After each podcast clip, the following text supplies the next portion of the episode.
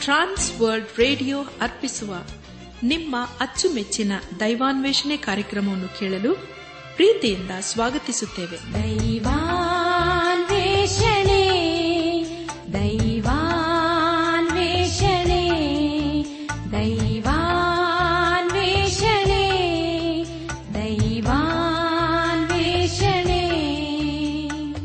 ಬನ್ನಿ ಪ್ರಿಯರೇ ದೇವರ ವಾಕ್ಯವನ್ನು ಧ್ಯಾನ ಮಾಡುವ ಮುನ್ನ ಕರ್ತಾದಿ ಕರ್ತನ ಮುಂದೆ ನಮ್ಮನ್ನು ತಗ್ಗಿಸಿಕೊಂಡು, ನಮ್ಮ ಶಿರವನ್ನು ಭಾಗಿಸಿ, ನಮ್ಮ ಕಣ್ಣುಗಳನ್ನು ಮುಚ್ಚಿಕೊಂಡು ದೀನತೆಯಿಂದ ಪ್ರಾರ್ಥನೆ ಮಾಡೋಣ.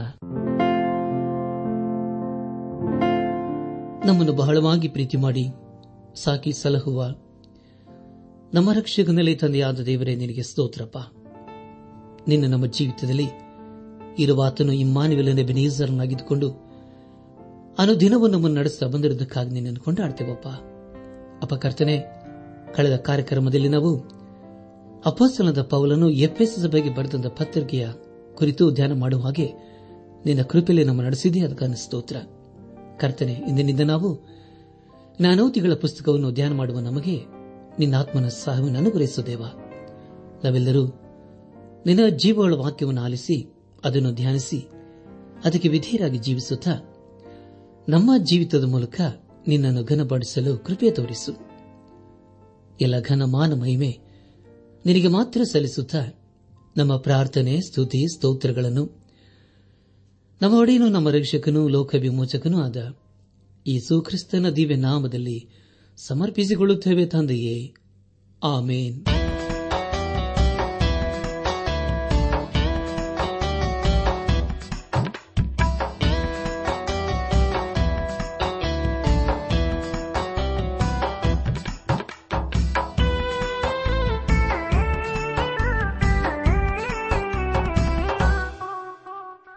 ಕರೆಯುವನು ಕರೆಯುವನು, ಏಸು ಪ್ರೀತಿಯಿಂದ ಕರೆಯುವನು. ಕರೆಯುವನು ಕರೆಯುವನು, ಏಸು ಪ್ರೀತಿಯಿಂದ ಕರೆಯುವನು. ಪಾಪ ಶಾಪದಿಂದ ನಿನ್ನ ಬಿಡಿಸಲೆಂದು ಏಸು ಪ್ರೀತಿಯಿಂದ ಕರೆಯುವನು. ನಿತ್ಯ ನಾಶನದಿಂದ ನಿನ್ನ ತಪ್ಪಿಸಲೆಂದು ಏಸು ಪ್ರೀತಿಯಿಂದ ಕರೆಯುವನು. ಕರುಣೆಯ ಕೈಗಳ ಕೃಪೆಯಿಂದ ಚಾಚುತ್ತ ಪ್ರೀತಿಯಿಂದ ಕರೆಯುವನು. ಕರುಣೆಯ ಕೈಗಳ ಕೃಪೆಯಿಂದ ಚಾಚುತ್ತ ಪ್ರೀತಿಯಿಂದ ಕರೆಯುವನು. ಕರೆಯುವನು ಕರೆಯುವನು, ಏಸು ಪ್ರೀತಿಯಿಂದ ಕರೆಯುವನು. ಕರೆಯುವನು ಕರೆಯುವನು, ಏಸು ಪ್ರೀತಿಯಿಂದ ಕರೆಯುವನು.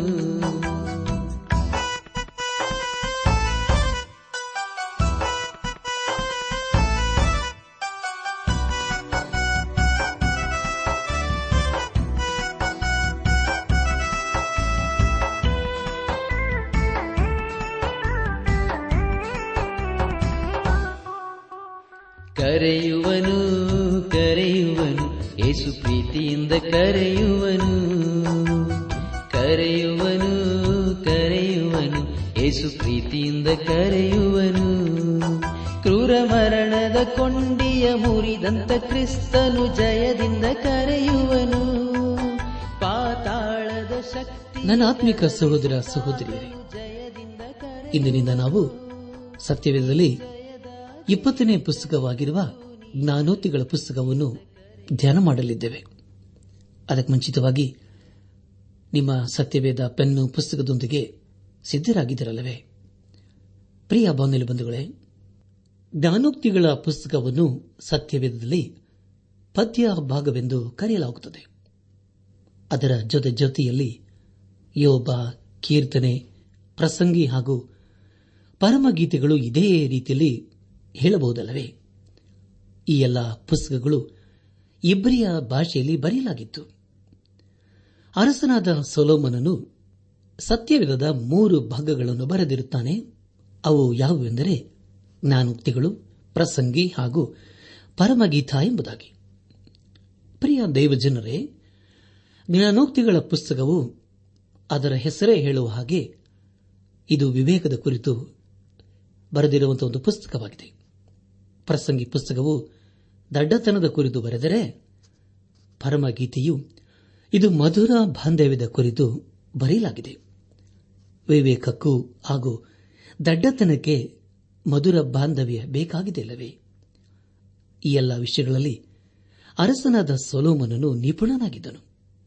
ದೇವರ ವಾಕ್ಯವು ಅವನ ಕುರಿತು ಮೊದಲನೇ ಅರಸುಗಳ ಪುಸ್ತಕ ನಾಲ್ಕನೇ ಅಧ್ಯಾಯ ಮೂವತ್ತ ಎರಡನೇ ವಚನದಲ್ಲಿ ಹೀಗೆ ಬರೆದಿದೆ. ಅವನ ಜ್ಞಾನೋಕ್ತಿಗಳು ಮೂರು ಸಾವಿರ, ಗೀತೆಗಳು ಸಾವಿರದ ಐದು ಎಂಬುದಾಗಿ. ನನ್ನಾತ್ಮಿಕ ಸಹೋದರ ಸಹೋದರಿಯರೇ, ಅರಸನಾದ ಸೋಲೋಮನನು ಅನೇಕ ಜ್ಞಾನೋತಿಗಳ ಕುರಿತು ಬರೆದಿದ್ದಾನೆ. ಮೊದಲನೇ ಅರಸುಗಳ ಪುಸ್ತಕ ನಾಲ್ಕನೇ ಅಧ್ಯಾಯ, ಮೂವತ್ತ ಮೂರು ಮತ್ತು ಮೂವತ್ತ ನಾಲ್ಕನೇ ವಚನಗಳಲ್ಲಿ ಹೀಗೆ ಓದುತ್ತೇವೆ.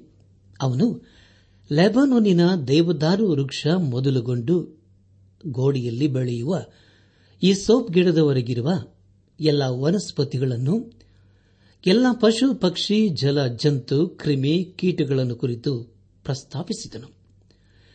ಎಲ್ಲ ಜನಾಂಗಗಳಲ್ಲಿಯೂ ಸಲೋಮನನ ಜ್ಞಾನ ವಿಶೇಷವನ್ನು ಕುರಿತು ಕೇಳಿದ ಭೂಪಾಲರಲ್ಲಿಯೂ ಅನೇಕರು ಅವನ ಜ್ಞಾನ ವಾಕ್ಯಗಳನ್ನು ಕೇಳುವುದಕ್ಕೋಸ್ಕರ ಬಂದರು ಎಂಬುದಾಗಿ.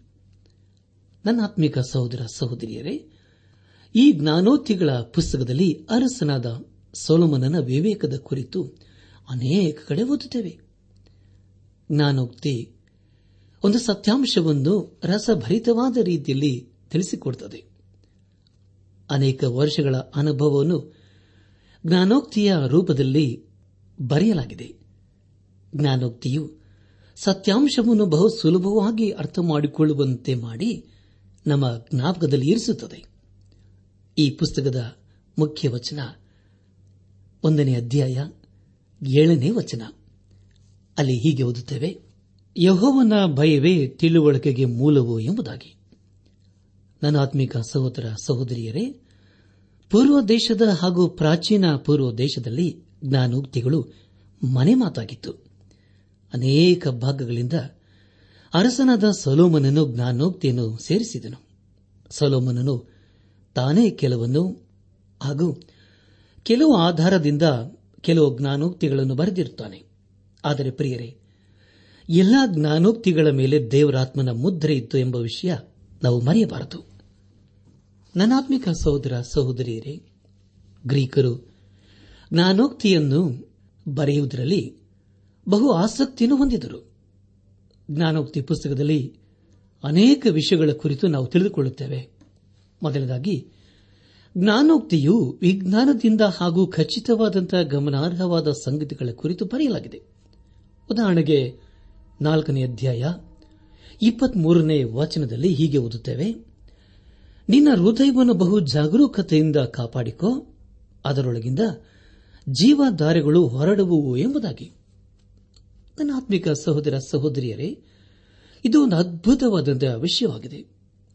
ಈ ಒಂದು ಮಾತನ್ನು ಎರಡು ಸಾವಿರದ ಏಳುನೂರು ವರ್ಷಗಳ ನಂತರ ಹಾರವೆ ಎಂಬ ವಿಜ್ಞಾನಿಯು, ರಕ್ತವನ್ನು, ಹೃದಯವು ದೇಹದ ಎಲ್ಲಾ ಕಡೆಗೆ ಹರಿಯುವಂತೆ ಮಾಡುತ್ತದೆ ಎಂಬುದಾಗಿ ಬರೆದಿದ್ದಾನೆ.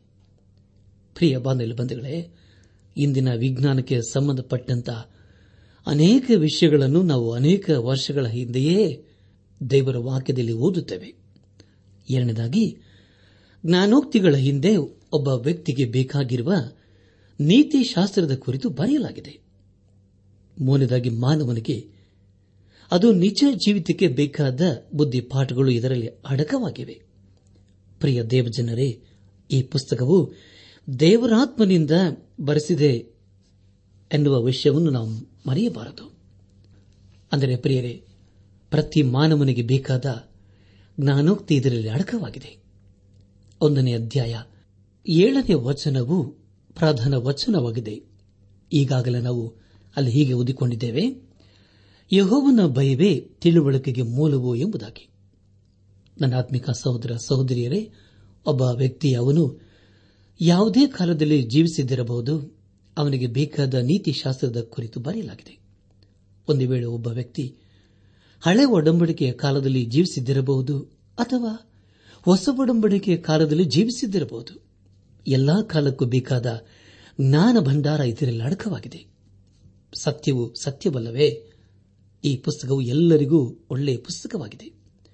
ಒಬ್ಬರು ಹೀಗೆ ಹೇಳಿದರು ಅದೇನೆಂದರೆ, ಇದರಲ್ಲಿ ದೇವರ ಸುವಾರ್ತೆಯು ಬರೆದಿಲ್ಲ ಎಂಬುದಾಗಿ.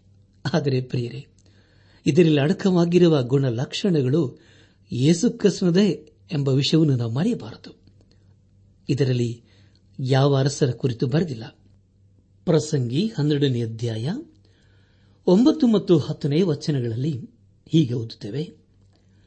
ಮತ್ತು ಪ್ರಸಂಗಿಯು ಜ್ಞಾನಿಯಾಗಿದ್ದಲ್ಲದೆ ಜನರಿಗೆ ತಿಳುವಳಿಕೆಯನ್ನು ಬೋಧಿಸುತ್ತಾ ಬಂದನು. ಅನೇಕ ಅನೇಕ ಜ್ಞಾನೋಕ್ತಿಗಳನ್ನು ಧ್ಯಾನಿಸಿ, ಪರೀಕ್ಷಿಸಿ, ಕ್ರಮಪಡಿಸಿದನು. ಪ್ರಸಂಗಿಯು ಯಥಾರ್ಥ ಭಾವದಿಂದ ರಚಿಸಿದ್ದ ಒಪ್ಪಿಗೆಯ ಸತ್ಯದ ಮಾತುಗಳನ್ನು ಹುಡುಕಿ ಆರಿಸಿದನು ಎಂಬುದಾಗಿ.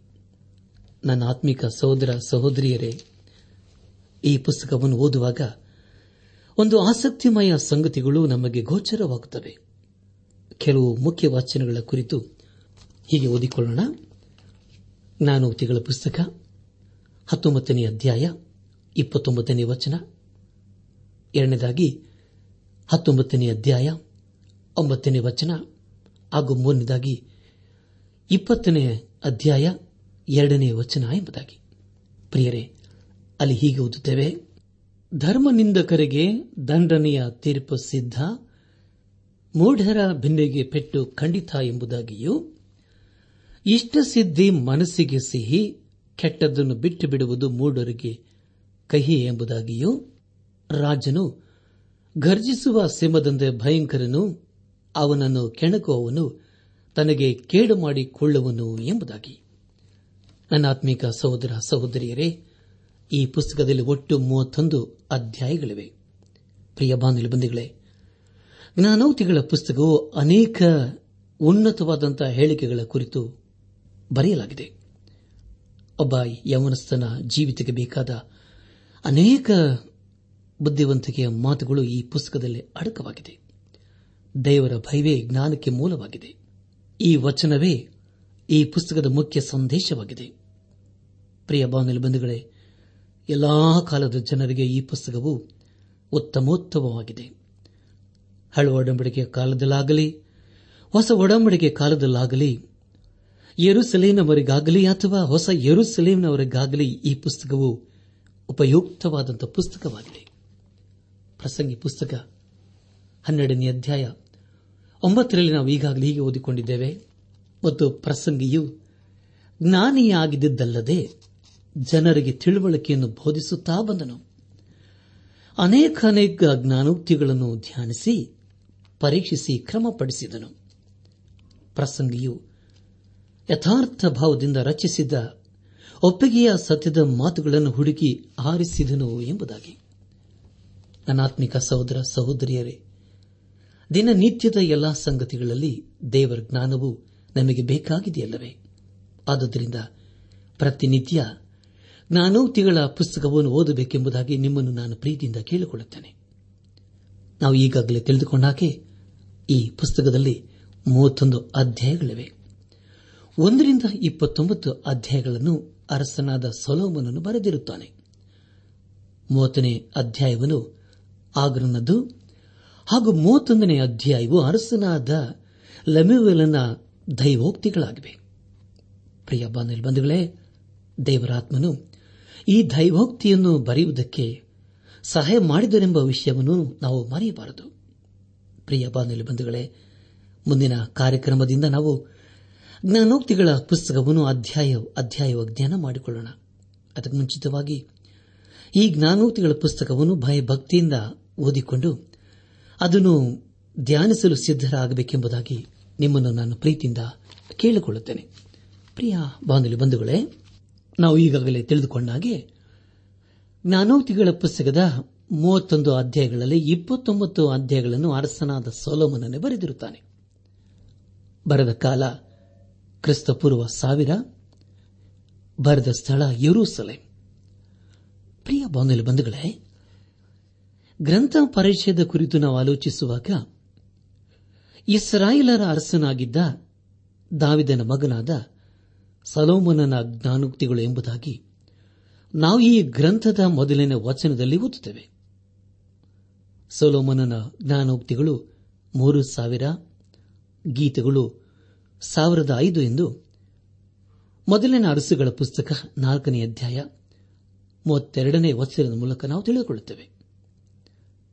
ಸಲೋಮನನ್ನು ಅರಸನಾಗುವುದಕ್ಕೆ ಮುಂಚೆ ಯುವಕನಾಗಿರುವಾಗ ಗುರುಗಳ ಉಪದೇಶವನ್ನು ಹೊಂದುತ್ತಾ ಬಂದನು.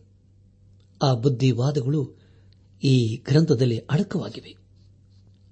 ಪ್ರಿಯ ದೇವಜನರೇ ಗ್ರಂಥ ಭಾಗದ ಕುರಿತು ನಾವು ಆಲೋಚಿಸುವಾಗ ಯುವಕರಿಗೆ ಸಮಾಲೋಚನೆ ಕುರಿತು ಪ್ರಾರಂಭದ ಹತ್ತು ಅಧ್ಯಾಯಗಳಲ್ಲಿಯೂ ಎಲ್ಲರಿಗೂ ಬೇಕಾಗಿರುವ ಸಮಾಲೋಚನೆ ಕುರಿತು ಹನ್ನೊಂದರಿಂದ ಇಪ್ಪತ್ತನೇ ಅಧ್ಯಾಯಗಳಲ್ಲಿಯೂ ಆಳುವವರಿಗೆ ಬೇಕಾಗಿರುವ ಸಮಾಲೋಚನೆ ಇಪ್ಪತ್ತೊಂದರಿಂದ ಮೂವತ್ತೊಂದನೇ ಅಧ್ಯಾಯಗಳಲ್ಲಿ ನಾವು ಓದುತ್ತೇವೆ. ಪ್ರಿಯ ಬಾಂಧವ್ಯ ಬಂಧುಗಳೇ, ಈ ಪುಸ್ತಕದ ಪ್ರಧಾನ ವಿಷಯ ದೇವ ಜನರಿಗೆ ಜ್ಞಾನೋಕ್ತಿಗಳ ಮೂಲಕ ಪಡೆಯತಕ್ಕ ಆತ್ಮಿಕ ಜ್ಞಾನ ಎಂಬುದಾಗಿ.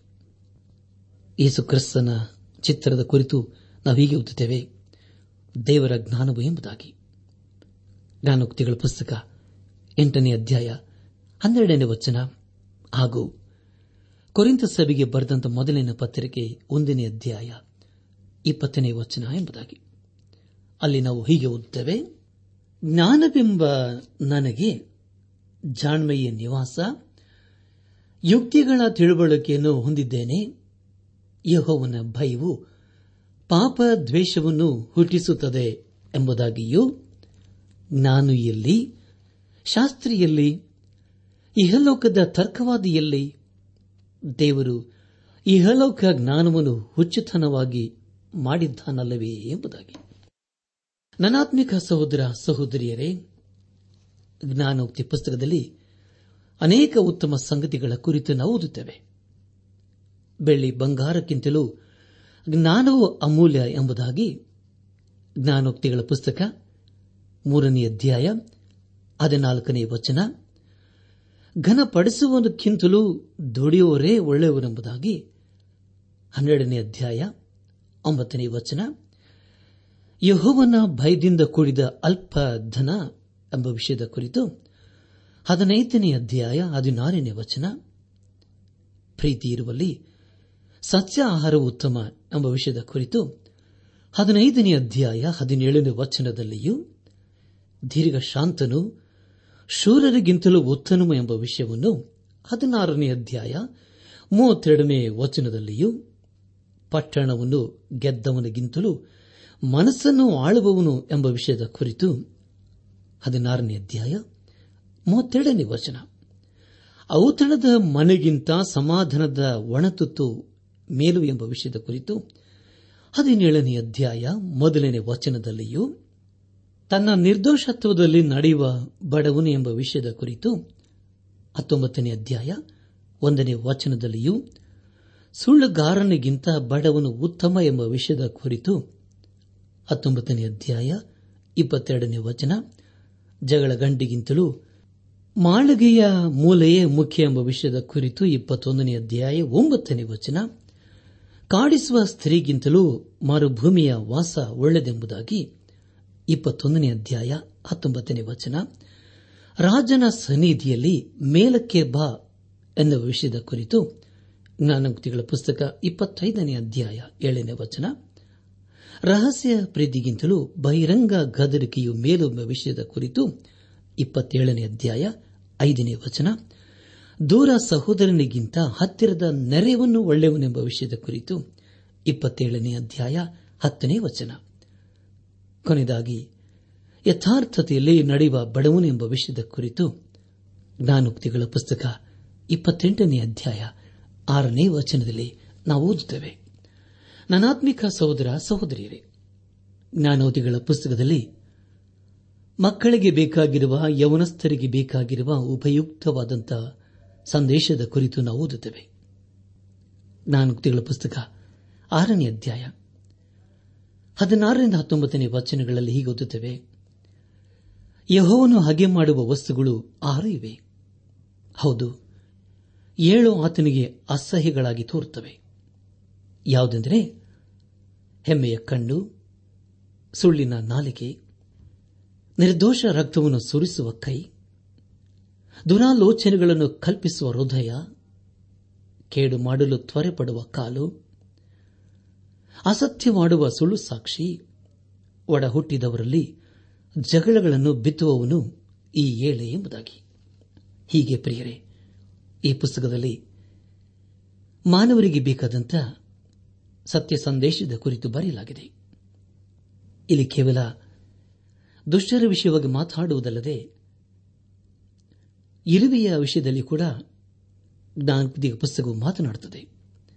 ಆರನೇ ಅಧ್ಯಾಯ, ಆರನೇ ವಚನದಲ್ಲಿ ಹೀಗೆ ಓದುತ್ತೇವೆ, ಸೋಮಾರಿಯೇ, ಇರುವೆ ಹತ್ತಿರ ಹೋಗಿ ಅದರ ನಡವಳಿಕೆಯನ್ನು ನೋಡಿ ಜ್ಞಾನವನ್ನು ತಂದುಕೋ ಎಂಬುದಾಗಿ.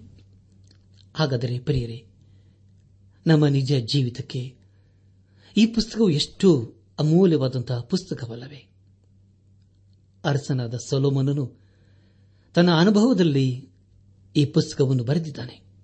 ಆದುದರಿಂದ ನಾವು ಪ್ರತಿದಿನ ಜ್ಞಾನೋಕ್ತಿಗಳ ಪುಸ್ತಕವನ್ನು ಓದಬೇಕೆಂಬುದಾಗಿ ನಾನು ಪ್ರೀತಿಯಿಂದ ಕೇಳಿಕೊಳ್ಳುವರಾಗಿದೆ ಪ್ರಿಯ ಬಾಂಧವ್ಯ ಬಂಧುಗಳೇ, ಜ್ಞಾನೋಕ್ತಿಗಳ ಪುಸ್ತಕವು ನಮ್ಮ ನಿಜ ಜೀವಿತಕ್ಕೆ ಬೇಕಾಗಿರುವಂತಹ ಒಂದು ಸತ್ಯ ಸಂದೇಶವಾಗಿದೆ.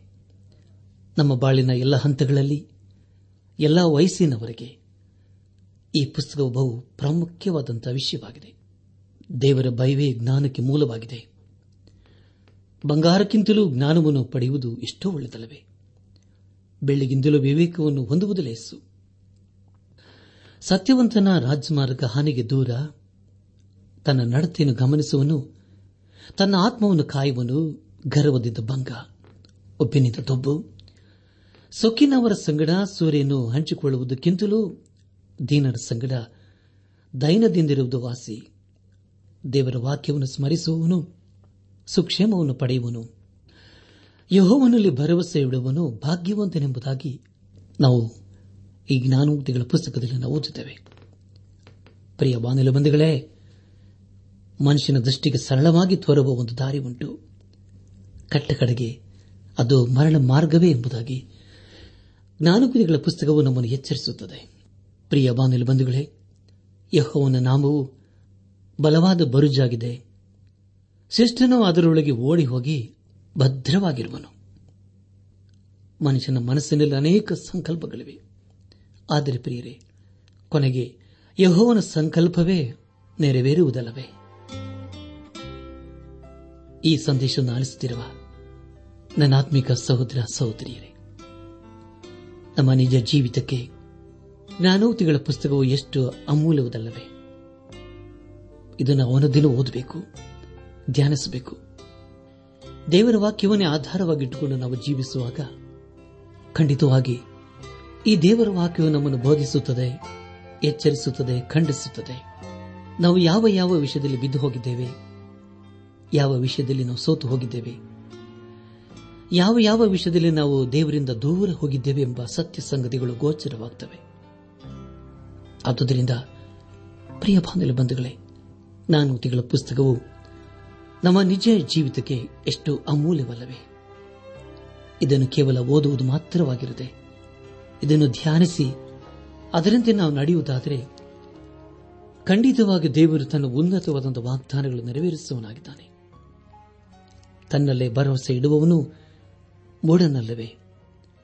ನಮ್ಮ ಜೀವಿತದ ಎಲ್ಲ ಹಂತಗಳಲ್ಲಿ ದೇವರ ಮೇಲೆ ನಾವು ಭರವಸೆ ಇಡೋಣ. ದೇವರ ವಾಕ್ಯಕ್ಕೆ ವಿಧೇಯರಾಗಿ, ಅಧೀನರಾಗಿ ಜೀವಿಸೋಣ. ಹಾಗೆ ನಾವು ಜೀವಿಸುವಾಗ ಖಂಡಿತವಾಗಿ ದೇವರು ನಮ್ಮನ್ನು ಆಶೀರ್ವಸುವನಾಗಿದ್ದಾನೆ ಆದುದರಿಂದ ಪ್ರಿಯ ಬಂಧುಗಳೇ, ನಮ್ಮ ಜೀವಿತದ ಎಲ್ಲ ಹಂತಗಳಲ್ಲಿ, ಎಲ್ಲ ಸ್ಥಿತಿಗತಿಗಳಲ್ಲಿ, ಎಲ್ಲಾ ಸಮಯಗಳಲ್ಲಿ ದೇವರ ಮೇಲೆ ಭರವಸೆ ಇಟ್ಟುಕೊಂಡು ಜೀವಿಸೋಣ. ಯಾಕಂದರೆ ಪ್ರಿಯರೇ ಕರೆದಾತನು, ವಾಗ್ದಾನ ಮಾಡಿದಾತನು ನಂಬಿಕಸ್ತನು ಆತನು ಹೇಳಿದಾಗೆ ನಡೆಕೊಳ್ಳುವಂತ ದೇವರು. ಆತನು ಮನುಷ್ಯನಾಗಿ ಎರಡು ಮಾತೇ ನಮ್ಮನಲ್ಲ. ಆದುದರಿಂದ ಪ್ರಿಯ ಬಾನಲಿ ಬಂಧುಗಳೇ, ನಮ್ಮ ಜೀವಿತದ ಎಲ್ಲ ಹಂತಗಳಲ್ಲಿ ಜೀವ ಸ್ವರೂಪನಾದ ದೇವರನ್ನು ಆಧಾರವಾಗಿಟ್ಟುಕೊಂಡು ಆತನ ಜೀವವುಳ ವಾಕ್ಯಕ್ಕೆ ವಿಧೇಯರಾಗಿ ಅಧೀನರಾಗಿ ಜೀವಿಸುತ್ತಾ ಆತನ ಆಶೀರ್ವಾದಕ್ಕೆ ನಾವು ಪಾತ್ರರಾಗೋಣ. ಆಗಾಗುವಂತೆ ತಂದೆಯಾದ ದೇವರು ಯೇಸು ಕ್ರಿಸ್ತನ ಮೂಲಕ ನಮ್ಮೆಲ್ಲರನ್ನು ಆಶೀರ್ವದಿಸಿ ನಡೆಸಲಿ.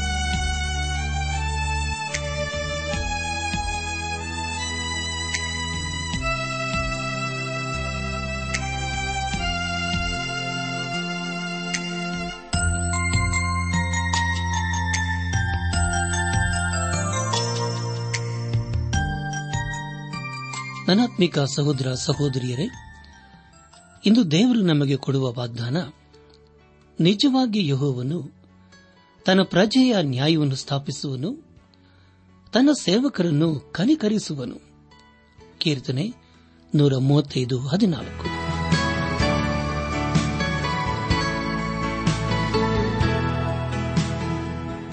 ಪ್ರಿಯರೇ, ಇದುವರೆಗೂ ಆಲಿಸಿದ ದೈವಾನ್ವೇಷಣೆ ಕಾರ್ಯಕ್ರಮವು ನಿಮ್ಮ ಮನಸ್ಸಿಗೆ ಸಮಾಧಾನ, ಸಂತೋಷ ನೀಡಿದೆ ಎಂದು ನಾವು ನಂಬುತ್ತೇವೆ. ನಮ್ಮೆಲ್ಲರ ಸೃಷ್ಟಿಕರ್ತನಾದ ಏಸು ನಮ್ಮೊಂದಿಗೆ ಸದಾ ಇರುವಾತನಾಗಿದ್ದಾನೆ.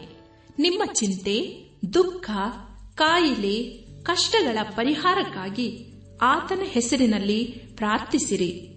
ನೀವು ನಮ್ಮ ವಿಳಾಸಕ್ಕೆ ಸಂಪರ್ಕಿಸುವುದಾದರೆ ನಾವು ನಿಮಗಾಗಿ ಪ್ರಾರ್ಥಿಸುತ್ತೇವೆ ಹಾಗೂ ಉತ್ತರಿಸುತ್ತೇವೆ.